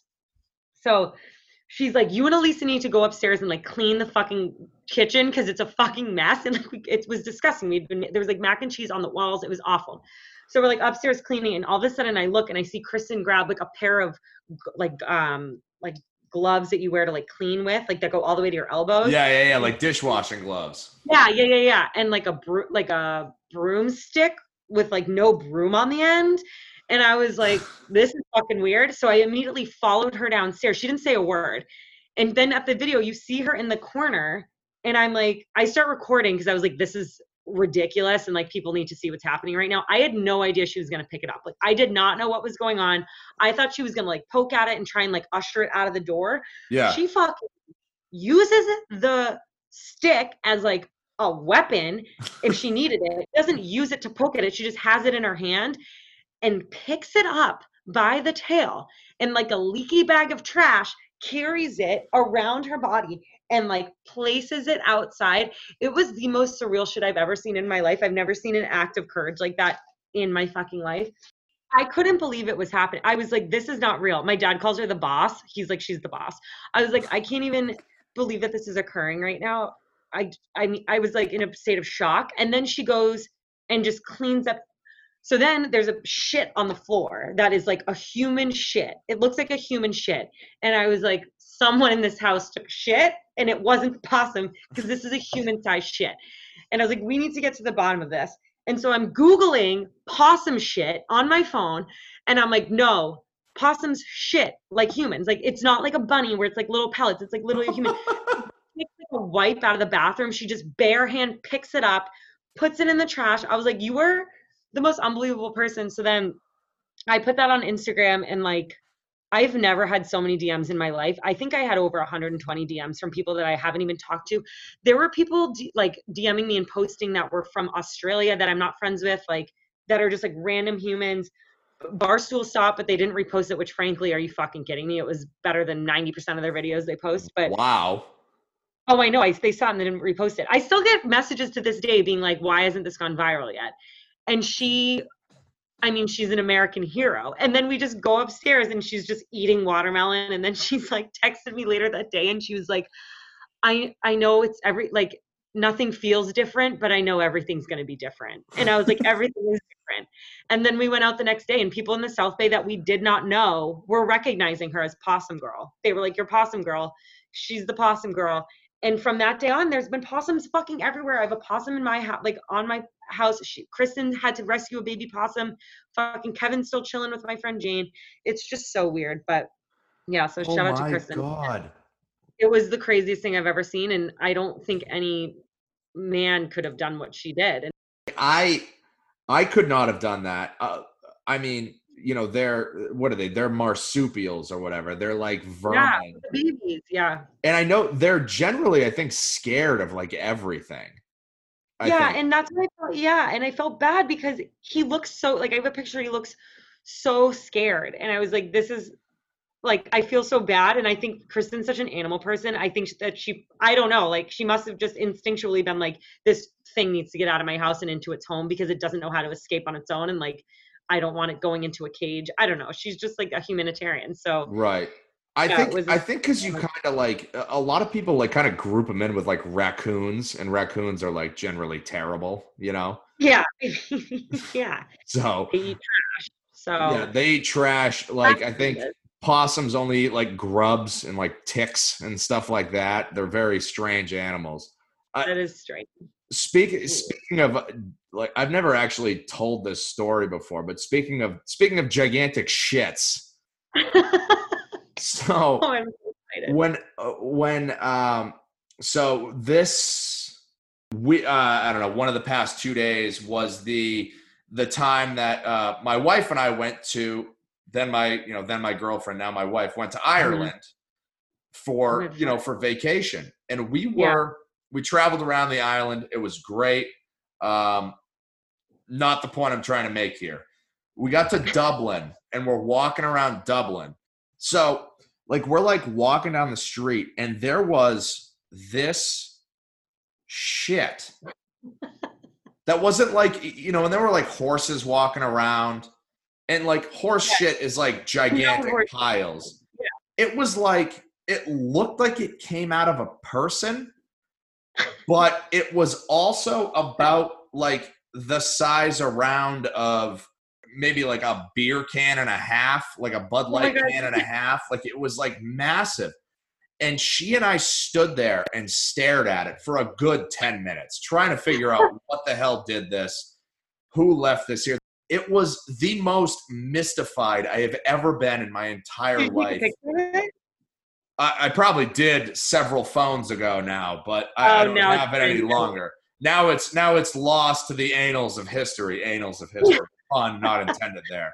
But like it, this thing was just like sitting on the sidewalk. It wasn't like it was on like a like a, in like the grass in like a meadow or something. It was in the middle of the sidewalk in downtown Dublin. What could it have been? I mean, it must have been a possum, or it must have been some sort of, I don't know, s- glitch in the simulation. it was probably it was probably a person. I mean like the way that we ate over there it would make sense. Like because it's just all like Starches and gross shit. yeah just like sausages and like Oh God, fried eggs and like beans and shit like that. It's all just like you know not something you'd eat if you're like trying to eat healthy like you wouldn't Yeah. go to like ireland or england on vacation and like Right. you know get these traditional english breakfasts it's like oh yeah this makes really sense like it was so dense like it was fucking disgusting i could not get over it i still can't to this day I'm not over it. I will not get over it now. knowing gross. I will say there was uh, this is a brief shit story, but this is the same thing, and maybe it was the same fucking person. At my high school, someone came into the lunchroom and was like, someone took a dino shit in the stall right outside the cafeteria. And I'm not kidding you. If you're from Westford and you're listening to this, you know what you're probably not because who the fuck would listen to this from Westford? I'm we know what it is, what it is. But there was a shit in the st- in the toilet. I'm not kidding you. It was the size of a fucking Gatorade bottle, and everybody knows it as the dino shit. And we still to this day, like 12 years, 13, 14 years later, do not know who did it. Oh it was a my fuck- god So maybe I don't know. Maybe it's the same person. They're just dino shitting all over the fucking world. they're going to ireland ireland and wet in westford so so let's let's talk about uh let's talk about unh briefly oh my god, let's do it. Um, so we'll start. How did you how did you end up there? What what was your I want to go to UNH? Like how did you end up there? It's so funny because when I first applied for schools, I applied to like a million schools, literally like so many, like 15. And I remember being like, I don't want to go to UNH because everyone goes to UNH and it's like an out of state state school that like I just wasn't. I, w- I was like looking at Champlain in Vermont. I thought I was like so cool. I fucking was and still am not, but I just like wasn't interested in going there. And then I went to campus and I was like, if I don't get into this school, I'm not going to college. Basically, I was like, this is like not a thing. So we toured campus and I was in love with it. And um, that's it was just because people from my town had gone there, but I actually got waitlisted Mm. and it was because I had a 2.7 GPA in high school, but my SAT scores were so high. And again, my parents were like, "Oh, so you're just like don't care about school and you're actually kind of smart, but whatever." So they ended up waitlisting me, Same.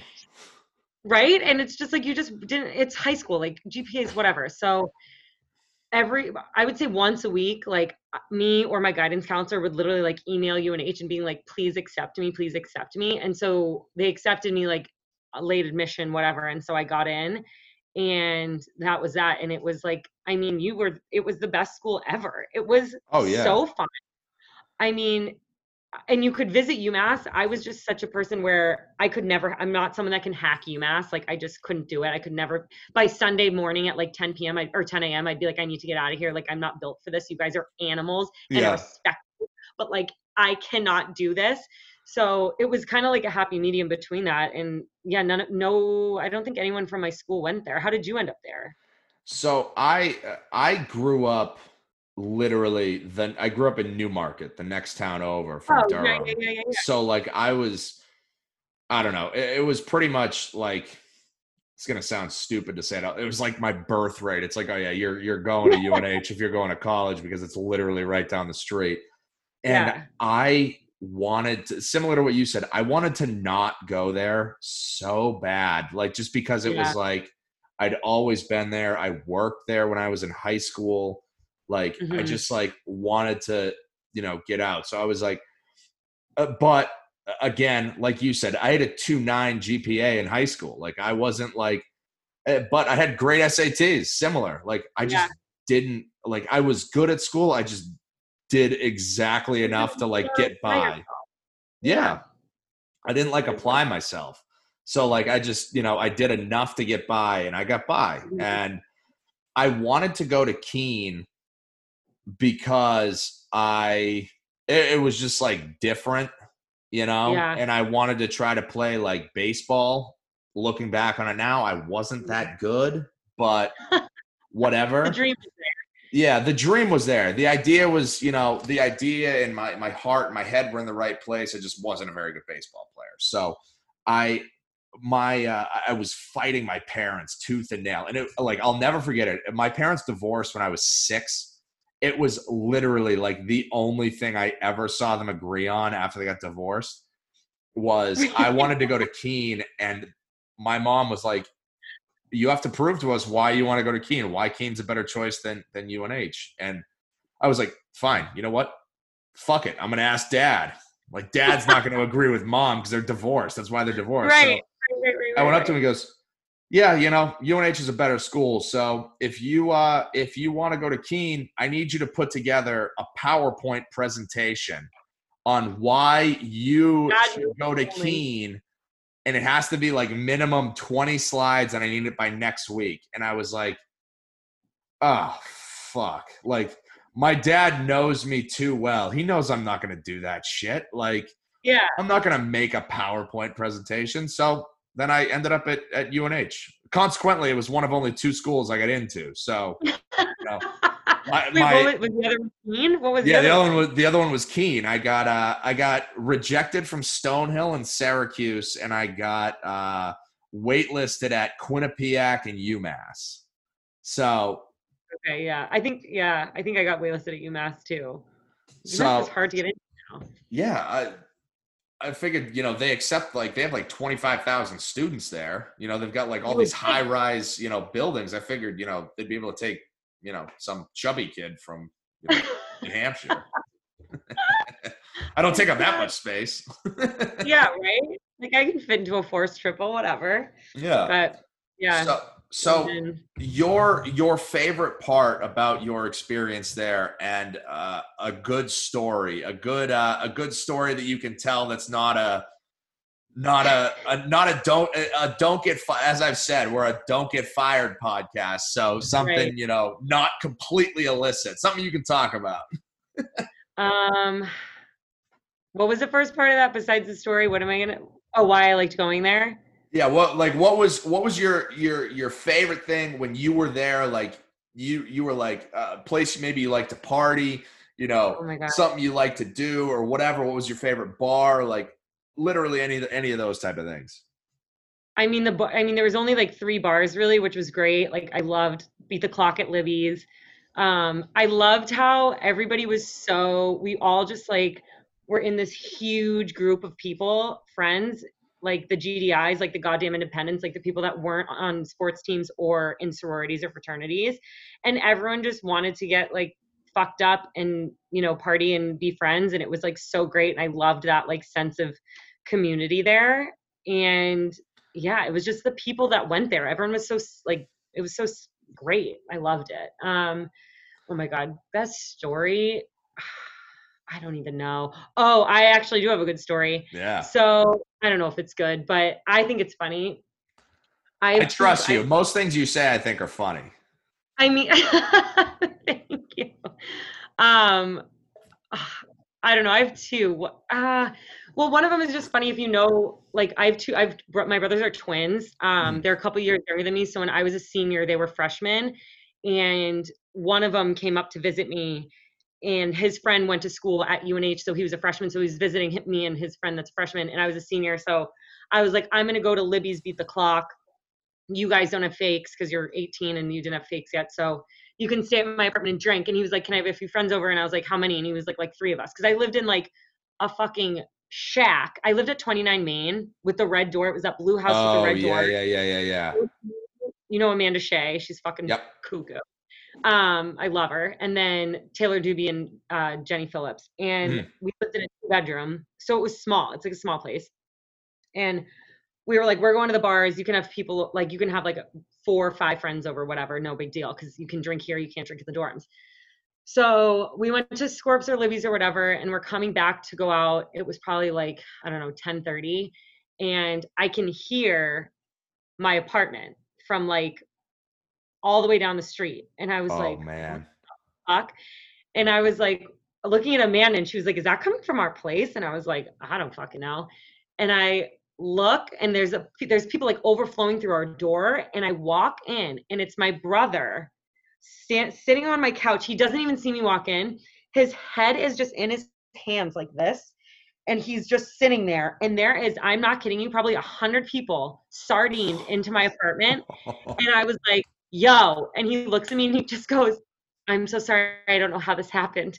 And I'm like, Amanda, I go into my fucking bathroom. There's girls in there taking photos with like random like artwork around my house. My roommate was an artist and she would like paint shit. Or no, this was in Kelly. Sorry, this is when Kelly Selvin lived with me.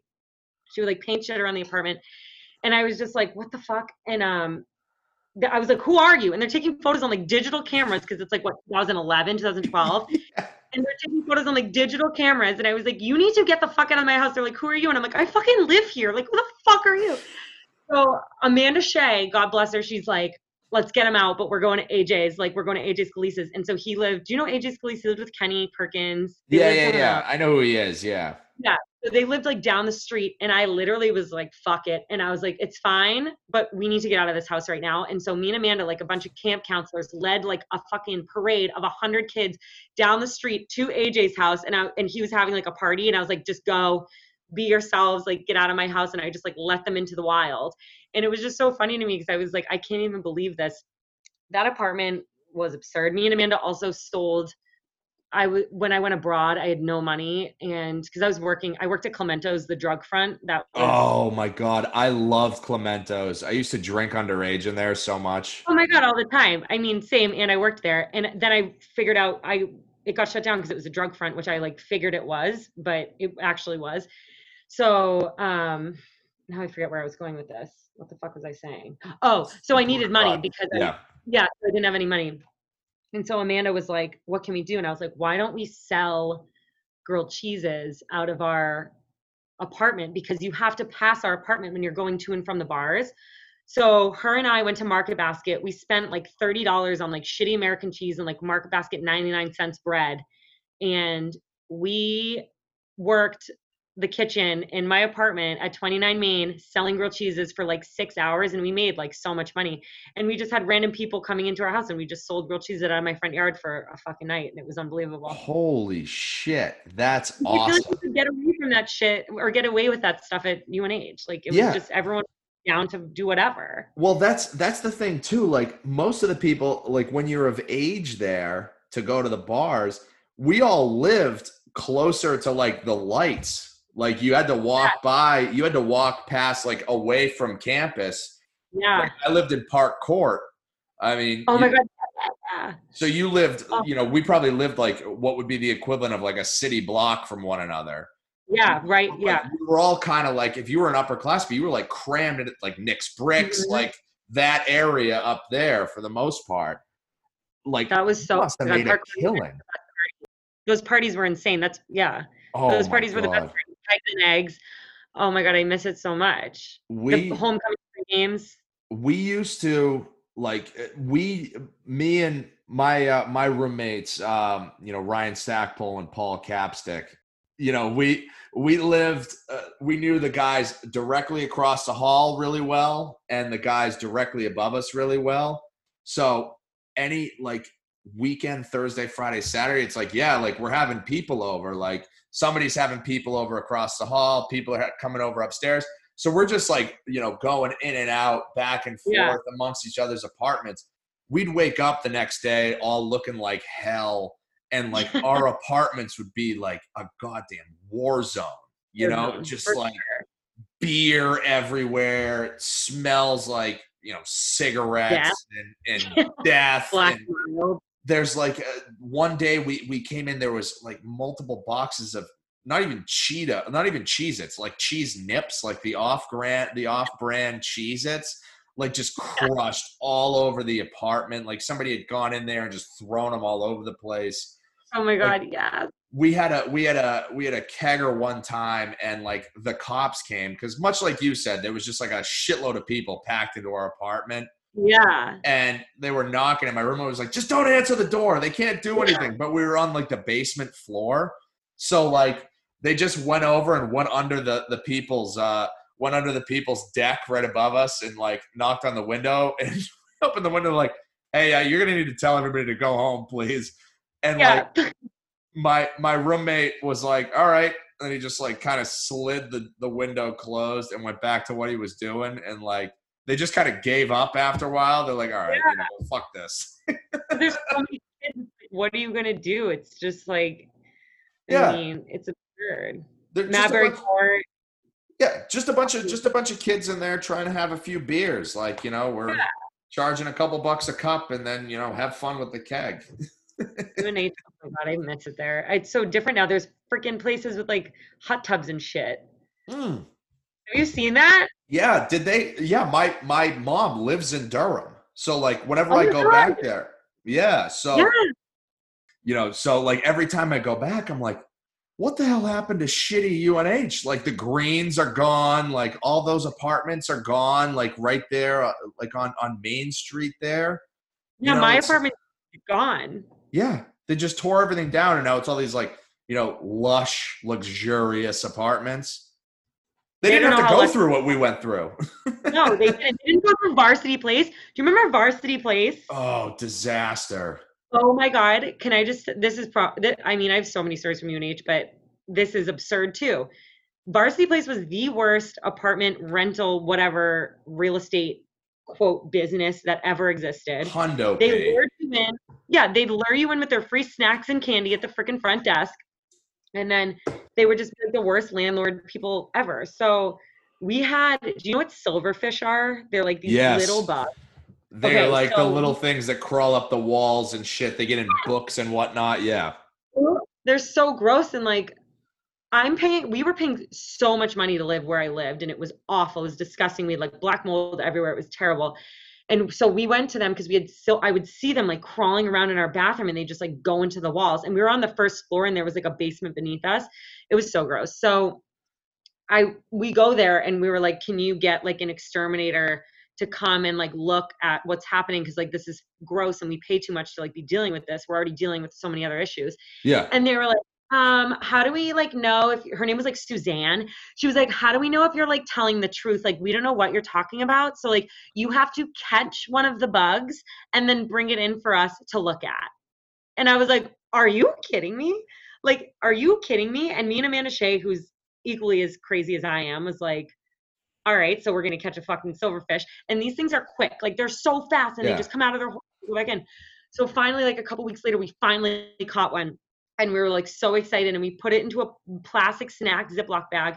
And I marched into Varsity Place and I like slammed it on her desk. And I was like, this is what we're talking about. Like, you guys have to do something about this. And she was like, this is fake. and I was Oh like, what do you mean? And she was like, this is not like a real um issue. And I was like, lady, I am going to like I'm going to lose my mind right now. What do you mean this is fake? I just you just made me catch a bug because you didn't believe me. Now you're not you think I would I paper mache this? Like what the fuck do you think how do you think I crafted this? And they never did anything about it. They were such awfuls. They were crooks, thieves, terrible humans. And then at the end of the year, we Taylor Doobie's stepmom worked for the health department and we threatened to sue them for the black mold and they gave us all of our money back for the security deposit. Wow, you got your security deposit back? Like unheard of in the varsity place world. And Oh everybody from God. Union knows how unheard of that is. We didn't Because- get ours back. They charged my ex-boyfriend for carpet cleaning and their entire house was hardwood floored. And they charged them for carpet cleaning. And he was like, We don't have a carpet in this house. What are you talking about? Like when for their security deposit, yeah, because we threatened to, I was like, Suzanne. Suzanne, what the fuck? Yeah.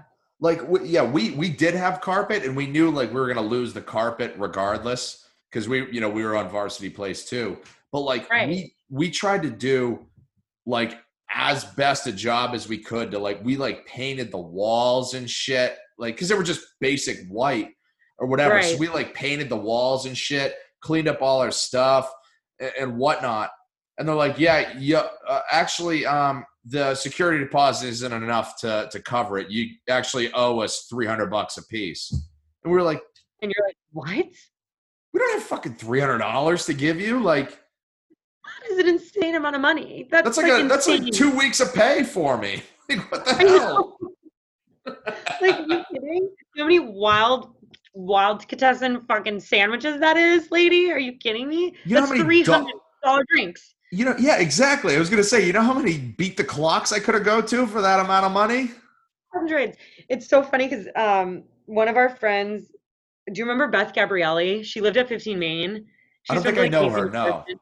She's like the she's so sweet. Um, we were friends in college, but her boyfriend was a year older, and now they're married. And um, he was working in Boston, and he would come visit, and he would probably I don't know spend thirty dollars at Libby's Dollar Drinks, but like get all the girls drinks, and we would be like so fired up because we'd be like, this is like he's the richest boy we know, and it was he was probably just like, are you kidding me? This is thirty dollars. This is two drinks in Boston. Like this is the least I could do. So we'd That's always be like incredible. stoked. We like loved Beth, and her boyfriend was like always the fucking best. So Yeah, it'd be it'd be it'd be so great because you could bring you could literally go to the bar with a twenty and just get like fucking sandblasted. Like you hammer. Oh, four four drinks at a time, pick them up, bring them over the table, slug through them. All right, it's eight twenty. I got to get some more.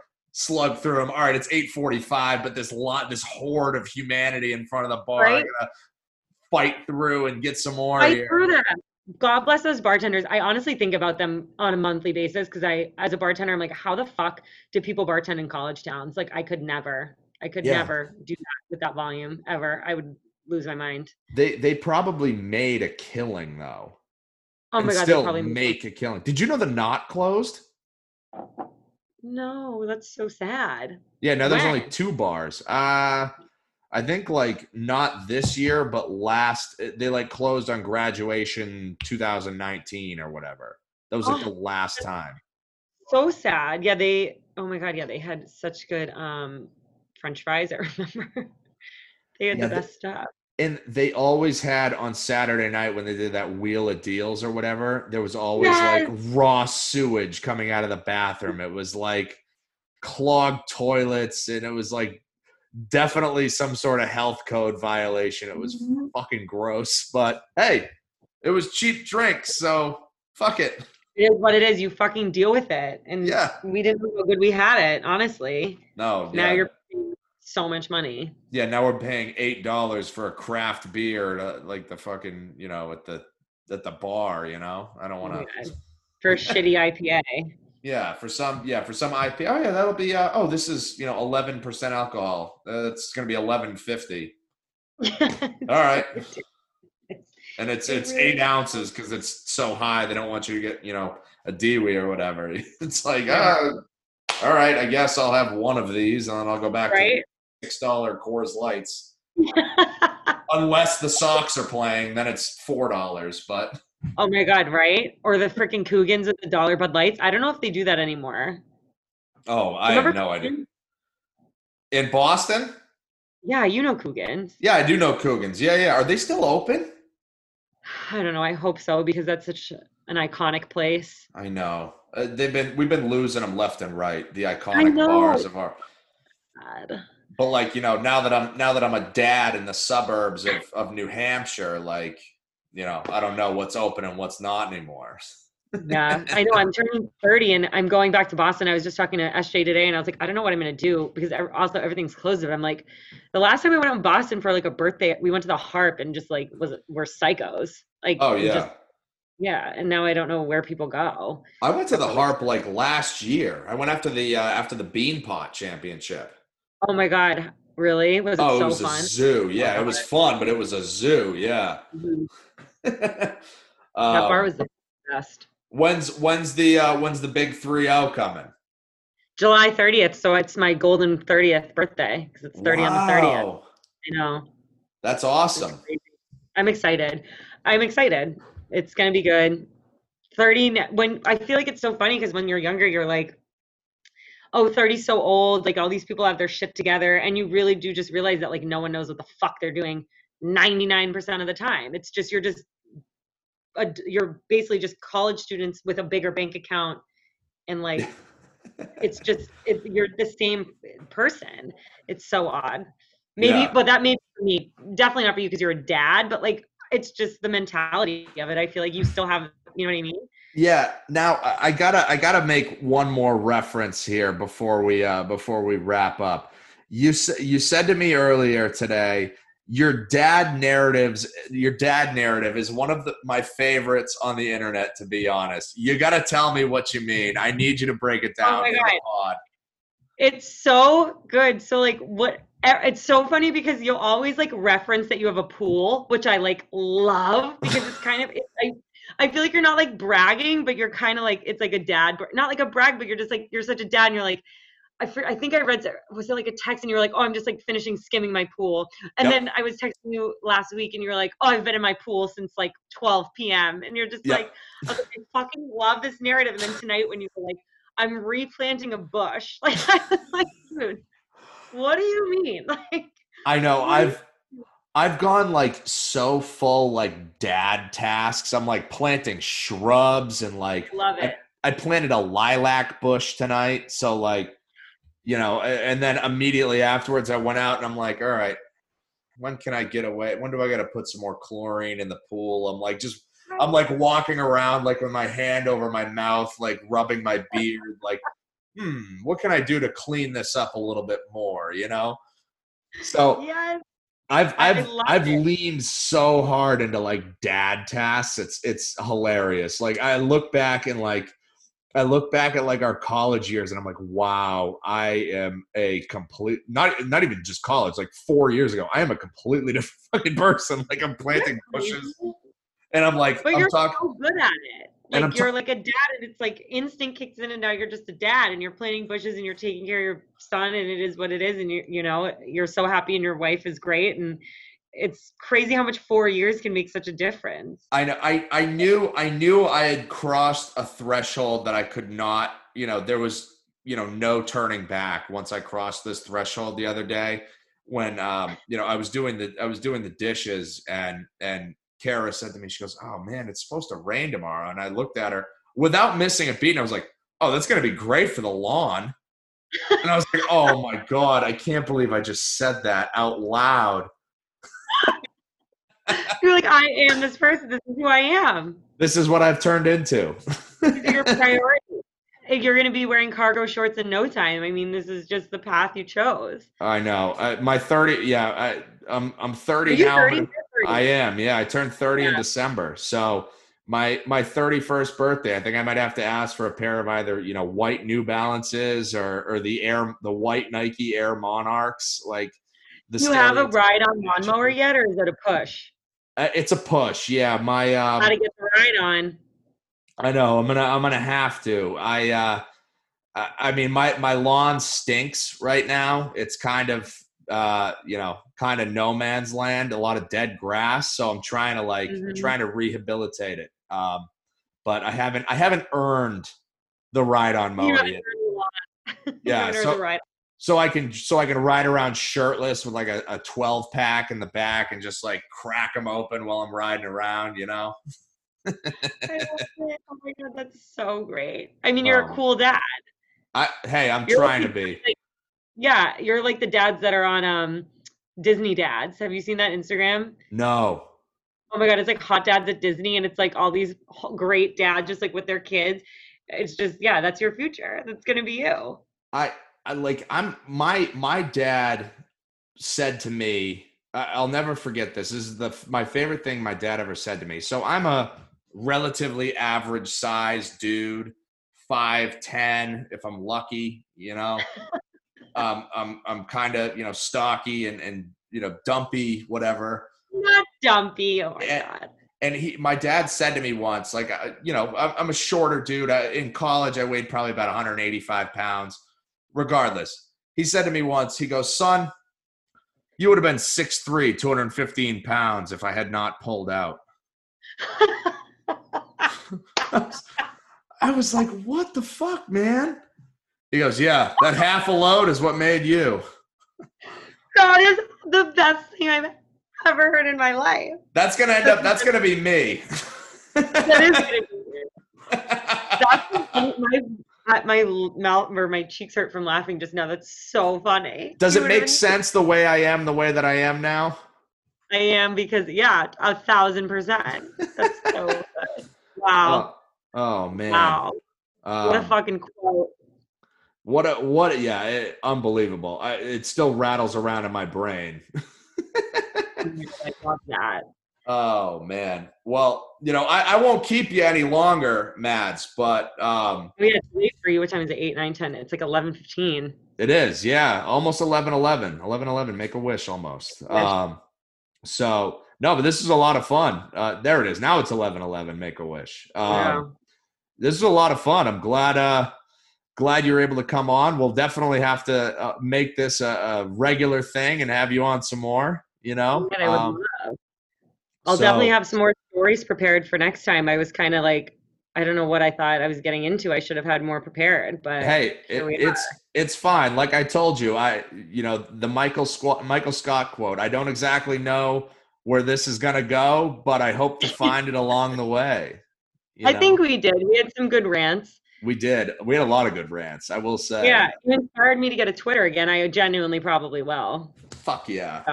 I did my job. There we go. All right. yes, I need it. I'm Um, probably gonna go to my girlfriend's now and drink the rest of this bottle of tequila and just chill. Hell yeah. Well, I I uh, I hope I didn't keep you too too long there, Mads. But um, you know, uh, follow follow her on uh, on Instagram. she's a she's a wild ride. It's what what's the Instagram handle? It's hard to find me, and I kind of did that on purpose. Okay, so don't we won't advertise it. No, no, no. I will. You guys follow me, but it's just for like random people that want to stalk me. It's M. So I have a cousin that kind of has a similar um, handle. So just make sure you're following me, not my poor cousin Melissa.